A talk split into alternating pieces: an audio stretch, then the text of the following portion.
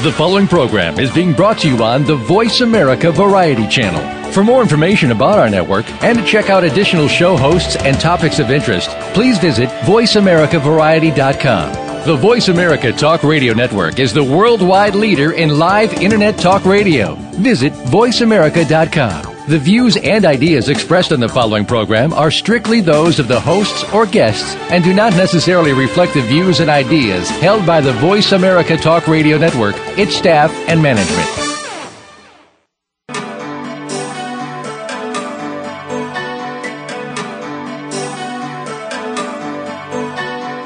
Welcome to Dr. Carol's Couch with your host, Dr. Carol Lieberman. All comments, views, and opinions are solely those of Dr. Lieberman, her guests, and callers. Now it's time to have a seat on Dr. Carol's couch. Here's your host, Dr. Carol Lieberman. And welcome to this edition of Dr. Carol's Couch.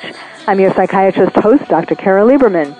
We're going to be talking today about a topic that um, affects all of us and um, that you may well have been noticing and thinking about on your own and you know will will uh, feel validated by some of the things that we're going to be talking about. We're talking about the betrayal of manhood and how pop culture's portrayal of men who reflect the boys will be boys mentality affect how real men act in real life. And with me to discuss all of this is Dr. Paul Dunion. He is the co-founder of Boys to Men, which is an organization that mentors teen boys, and he's the leader of Connecticut Men's Gathering. And uh, obviously, this is a, a subject that he has been spending a lot of time and, and doing a lot of work in, um, and thinking about, of course, in regard to himself specifically as well, growing up and becoming a man. And of course, that's the flip side of this.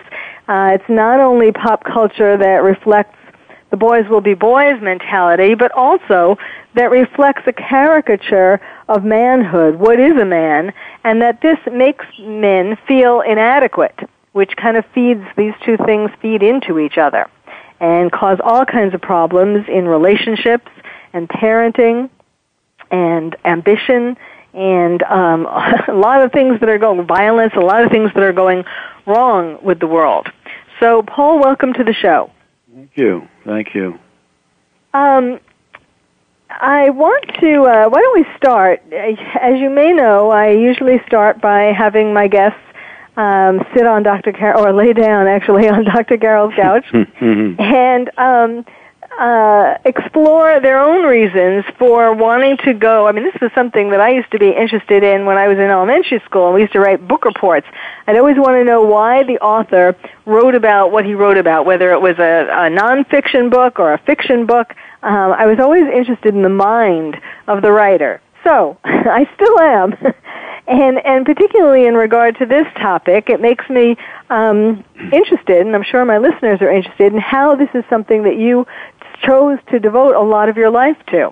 Mm-hmm. Um, well, it actually probably begins as a as a boy. Uh, every Sunday afternoon around four o'clock, the my Irish family would gather at my grandmother's house. The women were in the uh, kitchen, and the men gathered in the living room. And uh, there were stories being told uh, throughout the afternoon. And um, I was deeply touched as a five, six, seven, eight, nine year old boy about the camaraderie of males and what it meant for them to bond and come together, uh, support one another. Uh, I think that early there was a there was an affinity with the idea that males could come together for some common cause, which got reinforced later on on athletic teams but I think it reached a much deeper level in 1979 when I had a mentor who took very seriously the idea that men could be up to the business of sabotaging their own maturation. And he encouraged me to attend this retreat run, run by, facilitated by a Jungian therapist who was focusing on that very issue. How do men get to the point where they are sabotaging their own maturity? And that got me going. Hmm, that's very interesting. Um, so basically, that's what that you know what you've um, been following through in terms of thinking more about it and and doing research in it, and also as uh, co-founding the Boys to Men. Yes. Yeah, and I, I think one of the uh, one of the guiding uh, energies for me was I think it was 1976 reading Herb Goldberg's book The Hazards of Being Male. Deeply touched me, and uh, shortly after that, in '79, I began facilitating some groups, and then in 1992 founded the Connecticut Men's Gathering, and since then, probably seven or eight thousand men have come through um, that program. Huh. And is there? Uh, are you planning on starting them in other states, or? No, we've just been doing it in Connecticut. Hmm. Yeah. so, so ladies, if you want to find a mature man, go to Connecticut. well, okay. Um, so, why don't you give us some examples about this um, about this premise of how the uh, the pop culture is facilitating or yeah. I think one of the one of the starting points i like is where it's what it's not doing. There's a there's a really poignant scene from a film called the emerald forest which is based on a true story of a boy i think the age of 4 or 5 whose father was building a dam in brazil and he wandered away into the jungle and was eventually raised by indigenous folks in the jungle and there's a scene from this film when he when he becomes a teenager. He's he's in a stream, splashing water, and flirting with the girls. And shortly after that, he's flanked by a group of elders, male elders dressed in their ritualistic garb. And the chief says, "Boy, it's time for you to die." Huh. That's a really powerful image because what it suggests is that that culture held on some level probably sacred that there had to be a time when boyhood would be welcome to die so that something larger, uh, i.e. adulthood or manhood, could be born. And we don't really have that in this culture. There's there's not a time uh, typically when a male will hear from elders. Uh, it's time for something boyish to begin dying, and obviously there are ri- the indigenous folks had rituals to support that, but I typically see it as a welcome, a welcome into that dying process. In fact, several men and myself just a month ago initiated an 18 year old boy in our community and one of the things uh, I said to that young man was that although we're having a ritual here to symbolize that uh, it's time to take serious the death of some real boyish tendencies that won't serve you or the people you love, we're really talking about a welcome. It's a welcoming into that death process and into the birthing process gradually of manhood. Okay, what do you mean? What do you do to initiate a boy? Well, in this initiation, we were in a traditional um, sweat lodge, hmm. and the elder men uh, uh, spoke about their challenges of, uh, of of their own maturation, where they have fumbled, where they have been challenged, regrets they had uh, about uh, any way they might have uh, been attached to remaining infantile in any way whatsoever. And then there, there's well wishing, and at the end, there's also a commitment that that young man can turn to any of those men for support as he feels challenged along the way. Hmm. So it's it's like a ceremony. It is a ceremony, and it's a welcome into take this ceremony into real life. And so when you have questions or you feel lost, uh, you, there are men who have promised to support you along the way. So is this part of the Boys to Men organization? Yeah, that's we've we've did we did the same thing in Boys to Men. We created ceremony for them also. They would come into that group at 14 years old, and then typically around 17 or 18, there would be this initiation. Huh. And it doesn't include cutting off any body parts, does it? No, no, no, it doesn't. It doesn't. but oftentimes th- did include some very challenging questions uh, about hurt and shame and being lost and being confused uh, about loss, asking boys to face what have been their losses. Mm-hmm. Yeah, moving them to deeper and more meaningful questions about life, as opposed to the the, the girl they're going to date this weekend. Mm, mm, mm-hmm. Yeah. Yeah. Well, I know, you know, this um, problem of, I mean, this is, I think you would agree that this is a growing problem of men feeling lost, men feeling, uh, you know, roles have changed. I mean, I, I uh, blame a lot on uh, feminism and the women's movement and, and how that kind of overreached and castrated men, not necessarily literally, Mm-hmm. um, and and left men lost and and not feeling, um, not knowing their roles, not knowing, not feeling strong or powerful, or um, competing, of course, with women in the in jobs. Um, have women, uh, you know, I, I mean, I see in so many different aspects of what I do as a psychiatrist, not only in terms of you know patients, but um, in in the books that I write and in um, the show that I'm a consultant on called Paternity Court, um, where all there is so much that has to do with father, men, um, fathers.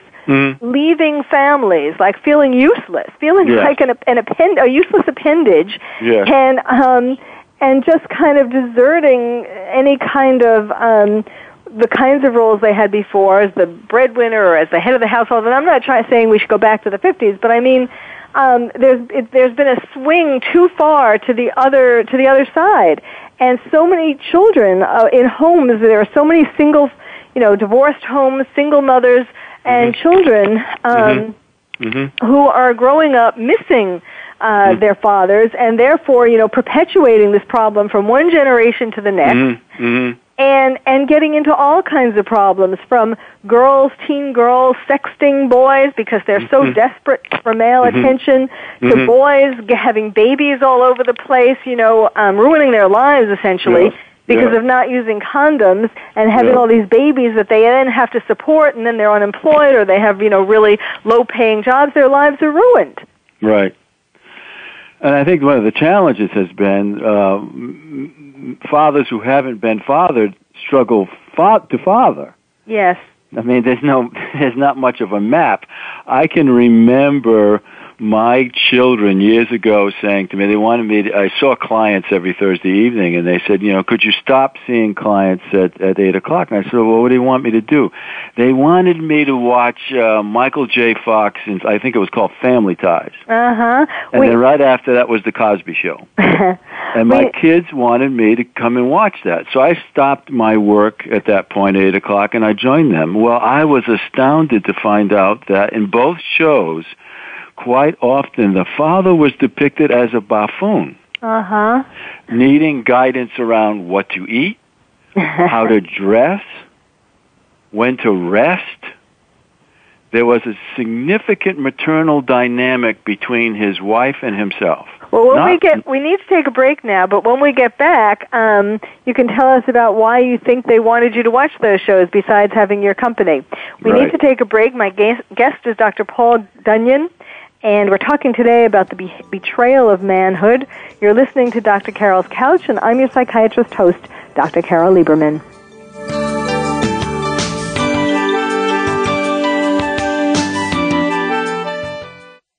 Ask the experts. Call toll free right now 1 866 472 5787 and ask our All Star team to answer your question. That's 1 866 472 5787. Thank you for calling. VoiceAmerica.com.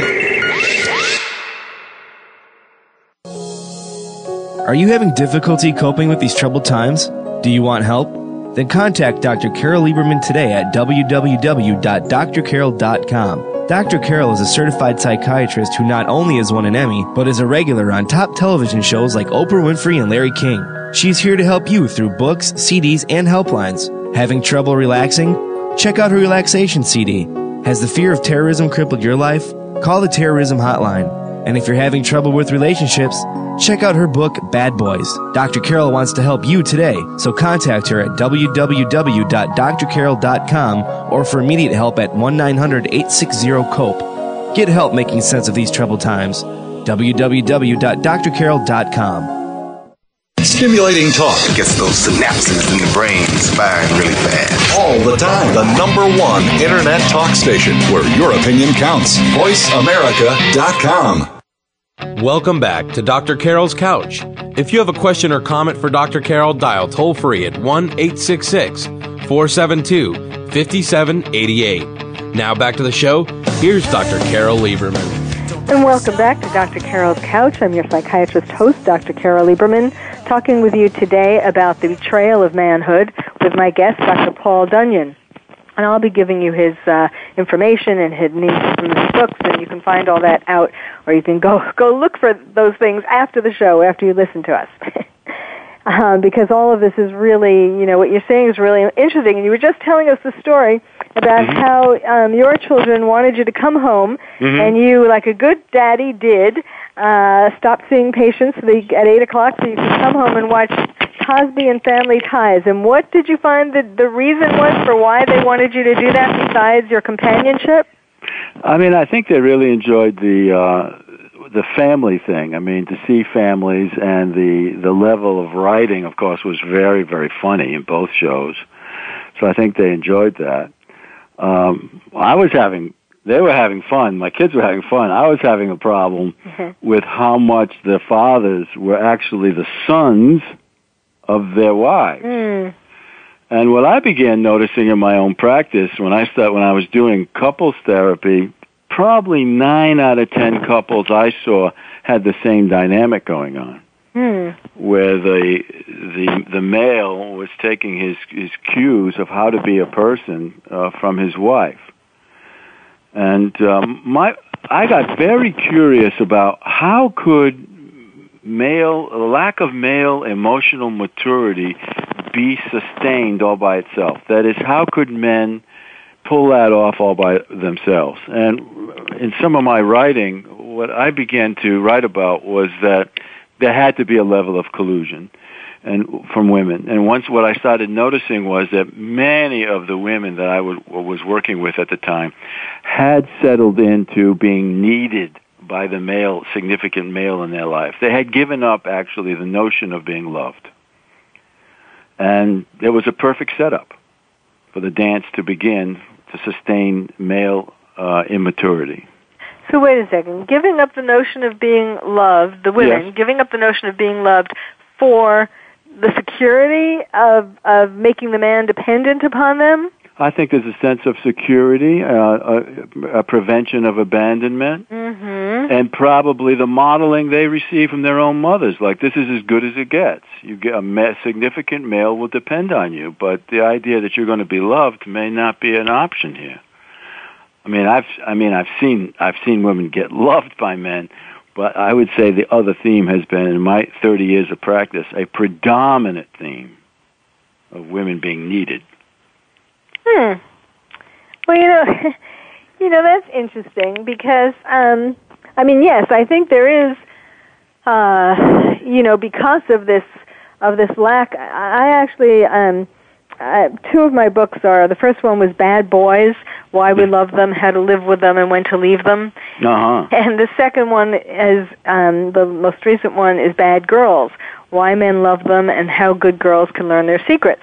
Uh-huh. And in Bad Boys, I talk about uh, the dysfunctional relationships that women have with their fathers and how each type of dysfunction leads them to one of the 12 types of bad boys. Uh huh. And in Bad Girls, I take it further and talk about how once these women have been hurt by bad boys, they give up feeling that they're ever going to be loved. Right. And then instead, now it is the other twist. Instead, well, I mean, there's the one thing some of them just uh, hide in the closet and give up because they don't want to be hurt anymore. Right, right. But others become bad girls, and that is that they give up expecting to ever be loved because their father never really showed them love, right. and um, instead they get they want to use men um, Mhm. for something. So, like for Mhm. example, uh, gold diggers or Mhm. Um, mar- um, hunt, husband hunter and trappers. You know, Mhm. each kind of each twelve different kinds of bad girls. Yeah. So, yeah. um, I mean, there it does seem to be this epidemic of women giving up on love. Uh, yeah, but uh, yes, I've seen it in an immense way, actually, and and and I my reaction is a lot of sadness about it Yeah. because b- both genders lose. Yeah. I mean, typically, what I say to the women I work with, when you expect to be loved, you're not just getting behind yourself; you're also calling the man in your life in your life to something deeper and more sustainable. Yes. He may protest, he may be confused, he may be disoriented, but he's getting a call to something a heck of a lot more meaningful. Yes, and of course, this all does go trace traces back to this lack of uh, of fathers altogether, or the lack of good fathering, the lack of fathers making um, their little girls feel loved. So, t- tell us more about how you think pop culture is responsible for this. What are some other examples? Yeah, one of the examples that really got me going some time ago was a beer commercial. Man and woman are in the, and starts off in this clip. They're watching television together. His cell phone rings. He answers it. He says to the female, Bobby needs to vent. She says to him, Oh, go to him. Next clip, he's knocking on the door of Bobby's apartment with a 12 pack of beer in his arms. The door opens up. Bobby and he are doing a high five and they yell, Let's vent. Next scene, they're watching a football game, drinking beer. His cell phone goes comes rings again, and he answers it and says to her, "Bobby's still venting." Huh. There's an incredible endorsement there of deceit, lying, uh, exploiting the sensitivity of a female regarding camaraderie and friendship, and the notion that she understands emotional support, and he's going to uh, distort that and exploit it in some way.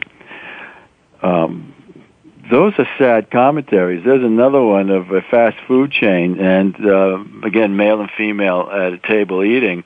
The female says, I can't believe what my sister's boyfriend just said to her that every Sunday he's he, he's definitely going to watch football. And her companion in the music, her companion is staring out into space like searching for the right thing to say. And so he looks at her and says, "What a jerk." Which of course isn't his truth whatsoever. right. So there, there are endless depictions. There's another one of a cell phone commercial where they're in a, a again a heterosexual couple in a restaurant dining. He keeps looking down at his lap at ball scores Hmm. on a, on his phone, and she says, "You're not looking at." Oh no no no! I'm not looking at you know. Hmm. There's this constant promotion that uh, lying is okay, and what catches my interest about that is that it lying and deceit are somewhat of a natural phenomenon as a male moves into pubescence. That is, especially to his mom, where the challenge of an adolescent boy is how to claim his emerging sexuality and be a woman's son. That's not easy for most Hmm. males, and they tend to stop being uh, somewhat clandestine and backing off of their mother a bit. And here we have depictions of allegedly grown men doing the same thing with their female partners. Mm. Yeah. It feels dangerous to me. At least dangerous. Well, you know, there are so many things, even on a, a, a, a societal and a national scale, that relate to this, that relate to the powerlessness that men feel. Right. And even like, you know, just the other day, the um, the mall shooting in New Jersey, and Yes, I mean, there are shootings all over the place these days. Yes. It's like every day there's someplace else. Yes. Uh, uh, go ahead. What, I mean, how do you relate it to what we're talking about? Well, I think I relate it to to my experience is the, ab- the typical male that I work with is incredibly confused and carrying all kinds of distortions regarding personal empowerment. I mean, he, he can typically buy into some cultural mandates around power, like good job, uh, good bank account, uh, good neighborhood. But in terms of what actually is going to constitute personal empowerment, there's tremendous confusion. And I think some of the, I mean, my hunch is the, a lot of the confusion comes from there were any elders. I mean, a couple of colleagues of mine informed who work in the local prison system said to me one day, "Do you do you know how uh, it became popular for uh, teenage boys to uh, wear their pants so low, uh, right below their hips?" I said, "No." He said, "In prisons, uh, in lockdown, they take belts away and the pants fall." Mm. And I've that kind of longing for community. I mean, to use a prison mm. as a model of males coming together communally, I believe speaks to an incredible hunger on behalf of boys and confusion about, well, what the heck does authentic male community look like? It's, it's like they know they need it. I mean, they join gangs and and basically reproduce what happens in indigenous cultures. They get Yeah. colors, they get challenges, Yes. they get initiated. We found in uh, in our mentoring community that the hunger for male elders that would welcome them into a community was just astounding. Yes, I mean it's the same way that uh, that the lack of male elders affects boys. I mean, it affects boys in in that way, and then it affects girls in the other way that we were just talking about. Right. Um, I know. So where are all these male elders? I mean, that's the thing. It's not like they're off doing anything terribly productive. I mean, uh, most of these people are lost. Right. I mean, the good news is that there is a there's, a, there's an evolving uh, commitment to mentoring. I think now in the country, around the country, Uh uh, huh. ma- male communities are springing up for teenage boys. I mean, I- I don't think it's you know responding to the need uh, completely, but certainly there's at least a beginning place. Well, I mean, I was mentioning that I'm the consultant to this television show, Paternity Court, Yeah. and um, both there is such a, a consistent pattern that both the men who wind up, you know, being the potential fathers and not knowing and already having um, countless other children that they have uh, are probably the father of. Um, and women, you know, having all these children, not protecting themselves, and, and Right. just having children, and even some of them uh, doing it on purpose as a way of supporting themselves. It's a new. you Right. don't have to go to school or college or anything. You just keep having more children and try. to You have to be clever about trying to pick men who you think might be able to support them. But Right. um, but it's real, and it's real. It's not that these people are. It's just that they're lost because they haven't had these um, primarily fathers who have the for, who have taught the men, you know, what kinds of women you what you're supposed to do when you grow up, and Right. and, and and same Right. thing for the women, taught them to value themselves Right. and it's just um it's it's it's just a very serious problem and i'm hearing a i'm hearing music which is another serious problem we need to take another break Okay. my guest is dr paul dunion he is the author of several books one of them is called dare to grow up another one is called the novice mystic and um, we will be right back talking about the betrayal of manhood. You're listening to Dr. Carol's Couch, and I'm your psychiatrist host, Dr. Carol Lieberman.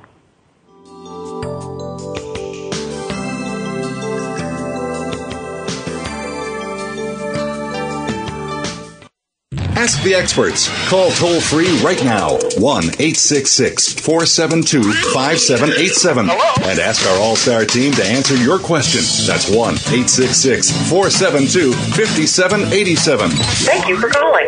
VoiceAmerica.com. Are you having difficulty coping with these troubled times? Do you want help? Then contact Dr. Carol Lieberman today at www.drcarol.com. Dr. Carol is a certified psychiatrist who not only has won an Emmy, but is a regular on top television shows like Oprah Winfrey and Larry King. She's here to help you through books, CDs, and helplines. Having trouble relaxing? Check out her relaxation CD. Has the fear of terrorism crippled your life? Call the terrorism hotline. And if you're having trouble with relationships, check out her book, Bad Boys. Dr. Carol wants to help you today, so contact her at www.drcarol.com or for immediate help at 1 900 860 COPE. Get help making sense of these troubled times. www.drcarol.com. Tune into Around the World in a Glass, presented by Sportsman's. We're a show all about wine, spirits, and other beverages. Your host, Kimber Stonehouse, is a professional expert and wine enthusiast. Each week, we'll focus on a different region of the world, discuss wines and other beverages, talk about some of the top restaurants in the region, and what to pair with which wine. Just listening could make you almost an expert. Around the World in a Glass is heard live every Wednesday at noon Pacific Time, 3 p.m. Eastern Time on the Voice America Variety Channel. Streaming live.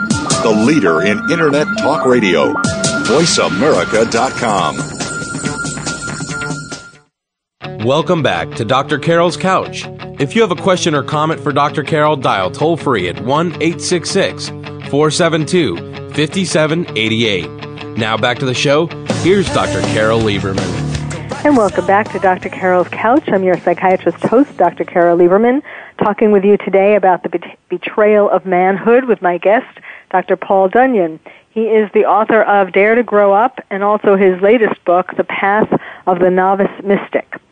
So um, during the break, we were talking about. Uh, he was talking about how uh, he, in his recent research for that book, he's come across some interesting uh, connections to between manhood and sociopathy. So, Paul, tell us about that. Yeah, here's some characteristics that are typical of uh, sociopaths.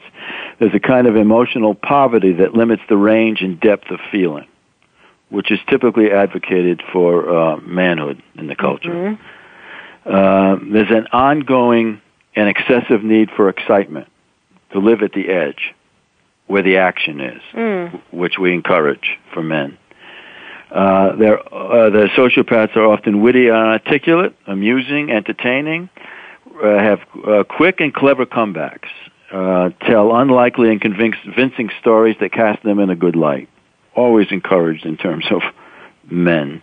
Uh huh. Well, when you say enc- you're talking about encouraged by pop culture. Encouraged by, uh, we're impressed by it. Uh huh. We're, yeah, we're impressed by this kind of persona who seems to have it all together. Mm-hmm. Uh, they uh, psychopaths come across with arrogant, shameless, do- and domineering.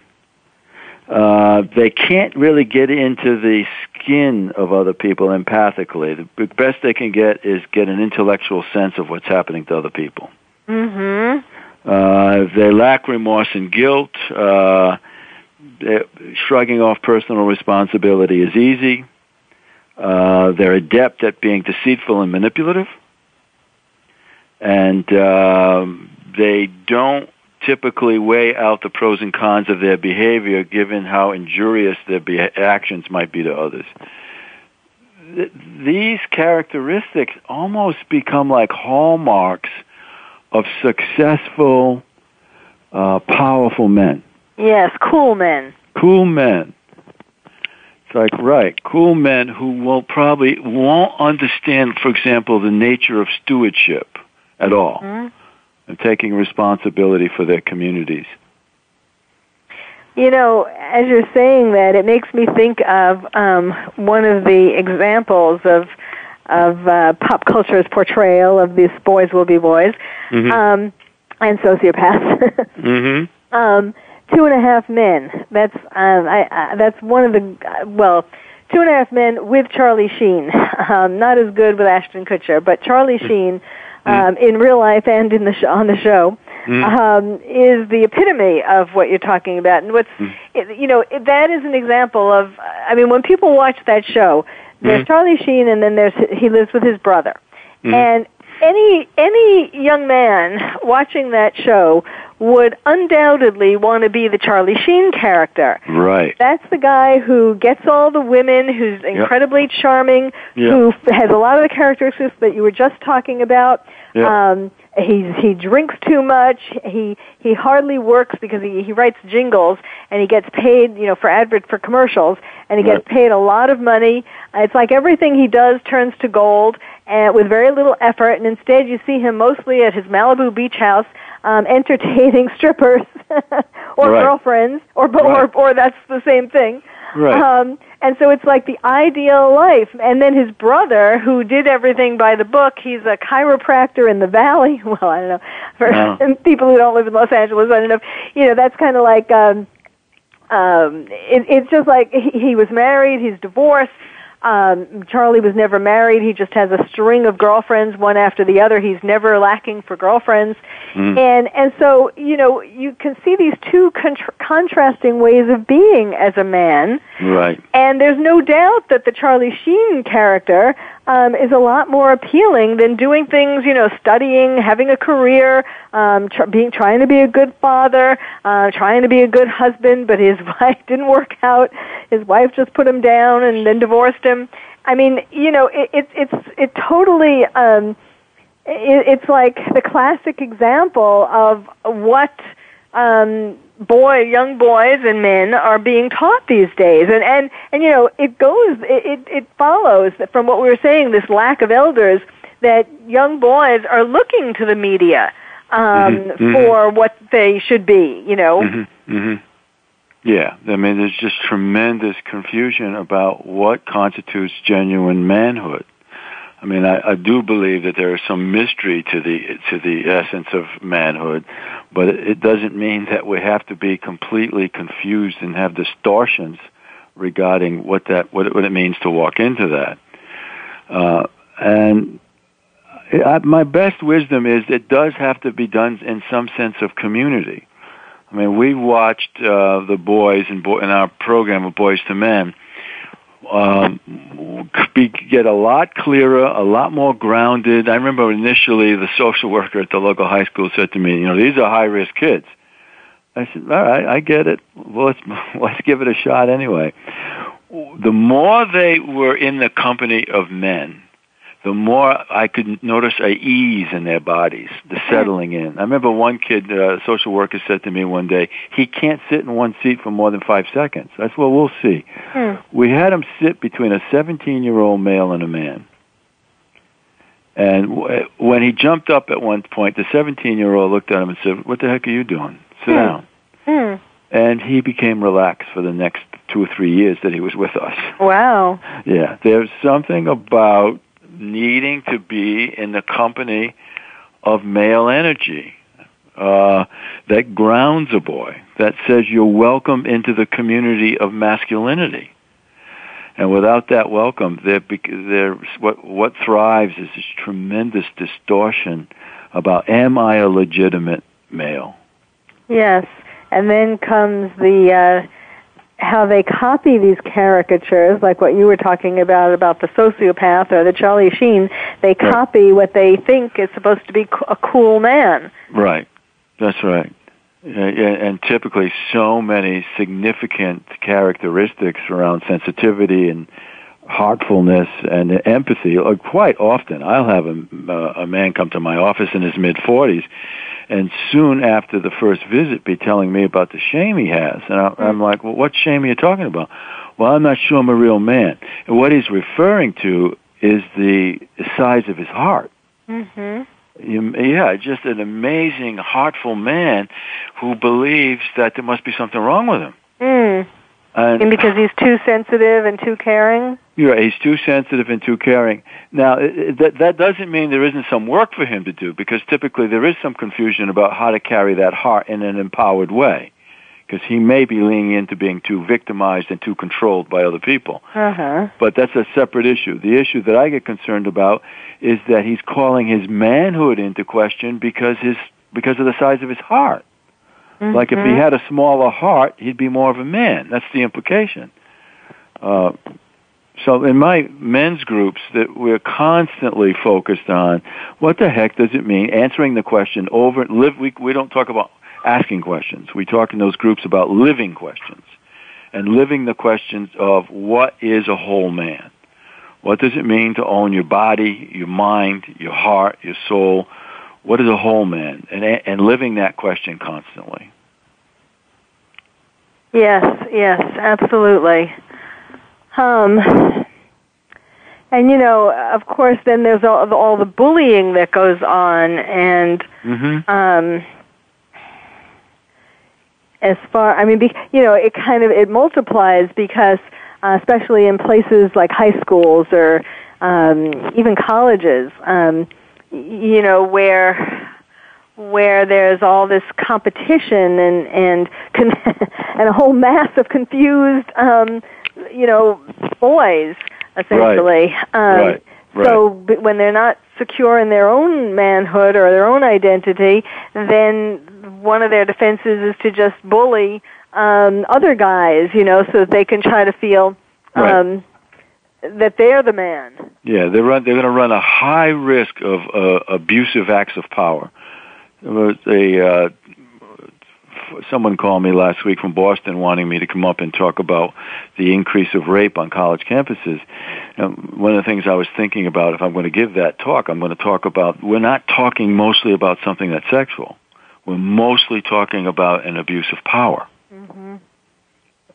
And again, we're back to just how confused young men are about what does constitute authentic power power that truly is sustainable and is in my behalf and is in and, and when I enact it is in behalf of people that I love and care for.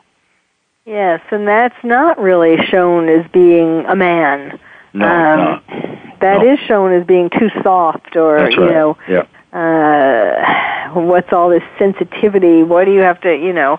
Um and then then of course um, being bullied for being gay. you can if you're sure if you're sure. thinking about those kinds of things, you must be gay. That's right. And I'm remembering uh, when I've gotten heavily involved in the men's movement back in the early 90s, late 80s. I mean, those early gatherings of men were only focused on loss. 80, 90, 100, 150 men would gather, and the only theme for the weekend would be, what are your losses? Hmm. And what those what the leaders knew was that the beginning place of getting right sized with personal empowerment means having to identify the loss and uh, accept the grief that's associated with the loss. Hmm. And what kinds of losses did they talk about?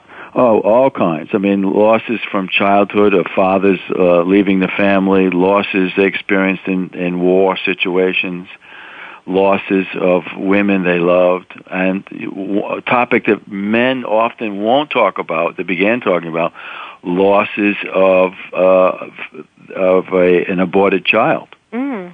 that men typically Hmm. don't talk about. Yeah. Hmm. And that, and that in my mind was a great beginning place. I noticed that the men who participated in those gatherings were welcoming back their heartfulness in an empowered way. They weren't defining themselves as wimpy or too fragile or broken. They were defining themselves as real men who are now learning to carry loss in a creative way. Hmm. Well, we need more of that. Well, I mean, I guess that's what you're doing, but we need more of you. well, we need to take another break also. We will be back with my guest, Dr. Paul Dunion. He is the author of Dare to Grow Up and The Path of the Novice Mystic. And we're talking about the betrayal of manhood today on Dr. Carol's Couch. And I'm your psychiatrist host, Dr. Carol Lieberman, so stay tuned.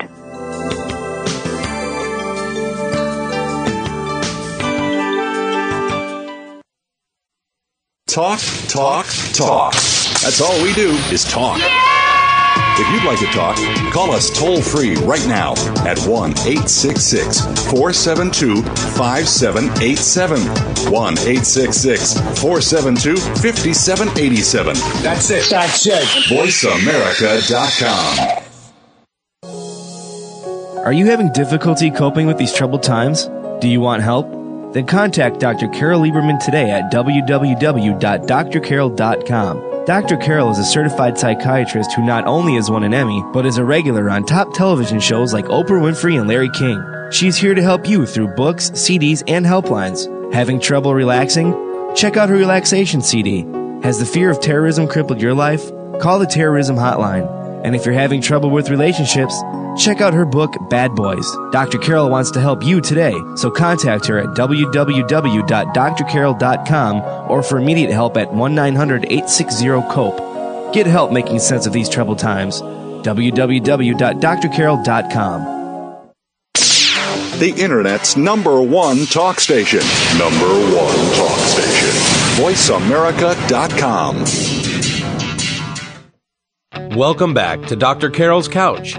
If you have a question or comment for Dr. Carol, dial toll free at 1 866 472 5788.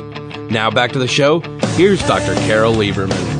And welcome back to Dr. Carol's Couch. I'm your psychiatrist host, Dr. Carol Lieberman, talking with you today about the betrayal of manhood.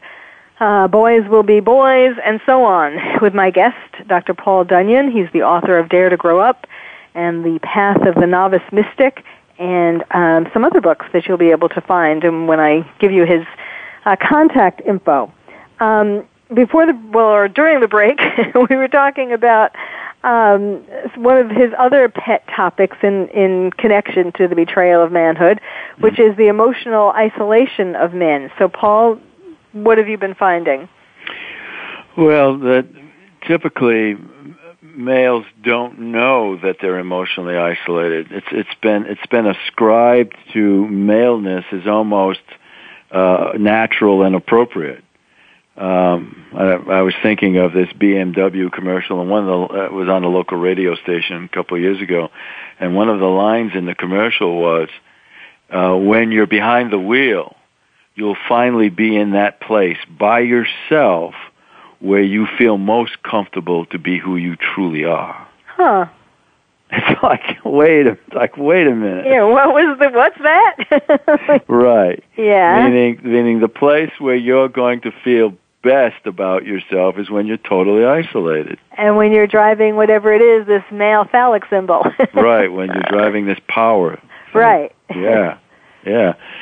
And so to introduce that to men, the whole notion that you might be emotionally isolated, and let's talk about what it means. It means typically that, for this happened to me actually working with a young man a week ago. I said to him, "Do you have any friends?" He said, he paused. He said, "Yeah, yeah, yeah." I said, "You have a best friend?" I think so. He said, "Yeah." I said, "Does he know you?" The pause was longer, mm. and he said, "Not really." That's not an unusual response to my question. Many, ma- many, many males, when in an honest moment, will report that no one knows them. Yes. That's a big deal. Yes. Um, and of course, it's it's much harder to deal with some of the things that we've been talking about um, on your own. Right, Uh, almost impossible. And when you're afraid to let your guard down and tell people you have these insecurities or you're wondering about all these things and afraid of like showing that you're less of a man than they are, kind of, Mhm. you know. Yep. Um, yeah, I for the book that I was telling you about, the Bad Girls book, I interviewed over a hundred men Yep, who had been in relationships with bad girls, all the Yeah. twelve different types yep. and um uh, for like three and four hours i mean once they started talking they didn't want to stop and it, i didn't want them to stop but it was just amazing how they had been holding all of this stuff in Mhm. um all of the memories i mean Yeah. women um would be so shocked it was shocked i was surprised Yeah. at how deeply uh, and I've been, you know, treating patients, male patients as well as female patients for years, and yet right. um, it was amazing how how much they remembered of the hurt. You know, the different kinds of what the woman was wearing when she said Right. what, when she broke Yep. up with him, when she, you know, Yep. she told him this, which made him think that she meant this, which I, I mean, it was just on and on and on. Yeah. And and and then they would say that they had never told anybody these things and things that were obviously bottled up and hurting them for Yeah. years. Yeah. And the, I think the real danger is that once a young man or even a teenager defines himself as not able to be a real male if he discloses those kinds of vulnerabilities like hurt, what he begins to do, I think, is move into really significant repression of those experiences. So now he doesn't know who he is. Yes. So now he doesn't have to worry about an unfortunate disclosure because he does, he's not he, they're not accessible to him anymore. Mm. Mhm. Yes. Um.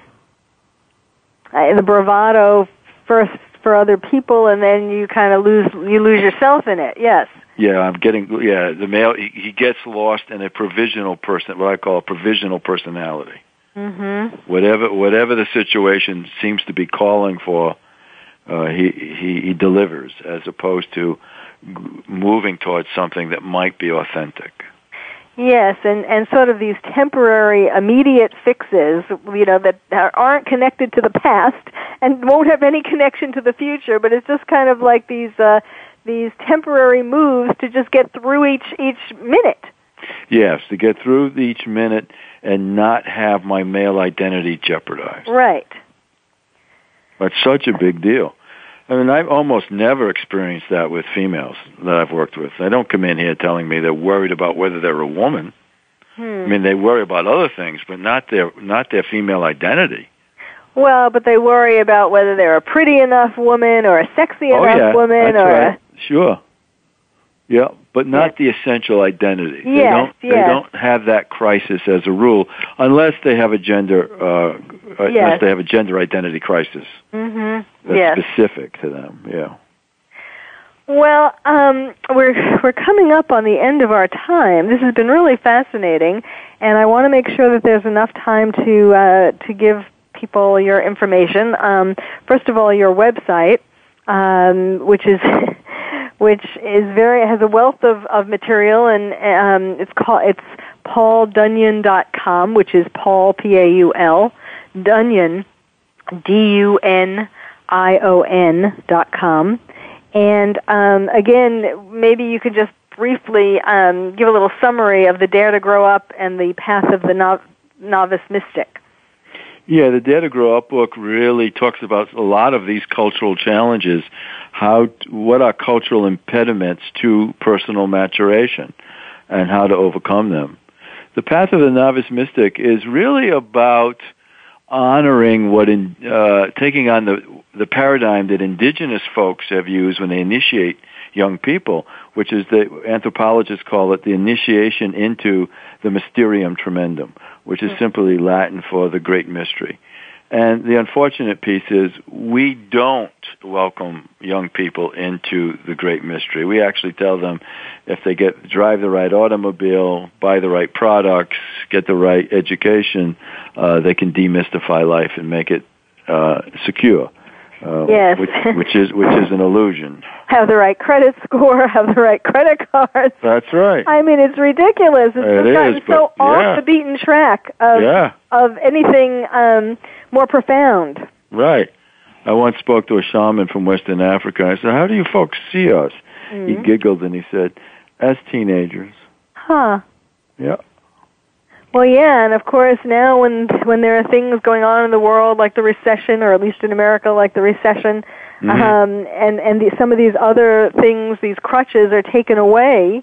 Mhm. Um, we're we're lost. We don't feel, you know, we we get depressed. That's right. There's no ground. There's there's no place to hold on to something more sustainable. Yes, even relationships.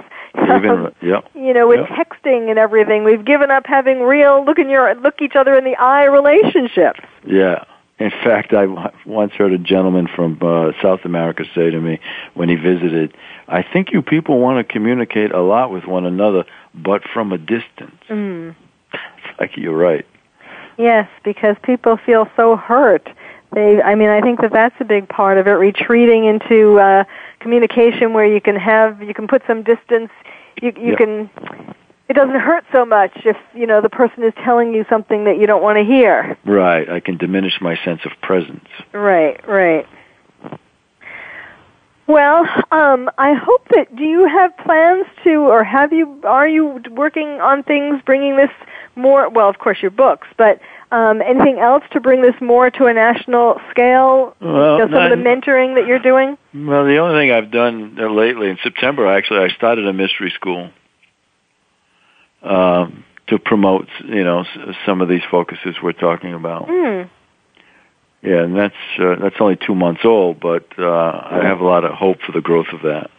So, like what you were talking about at the beginning about initiation. Yeah, into the mysteries Mm-hmm. and learning to let go of the, illu- the the illusions that we've been asked to adopt for security. Mm-hmm. Yeah. Well, there certainly is a great need for all of this, more than ever.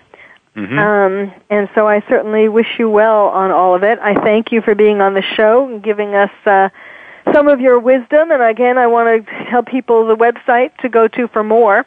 It's pauldunion.com, which is P-A-U-L-D-U-N-I-O-N dot com. Paul, thank you again for being on Dr. Carol's Couch. And thank you all for listening. You've been listening to Dr. Carol's Couch. And I'm your psychiatrist host, Dr. Carol Lieberman. Thanks, Carol. Thank you for joining us on Dr. Carol's Couch. Join us next week at 1 p.m. Pacific Time for another installment of Dr. Carol's Couch. We'll save you a seat. Thanks again for listening to the preceding program brought to you on the Voice America Variety Channel. For more information about our network and to check out additional show hosts and topics of interest, please visit VoiceAmericaVariety.com. The Voice America Talk Radio Network is the worldwide leader in live Internet talk radio. Visit VoiceAmerica.com. The views and ideas expressed on the preceding program are strictly those of the hosts or guests and do not necessarily reflect the views and ideas held by Voice America Talk Radio Network, its staff, and management.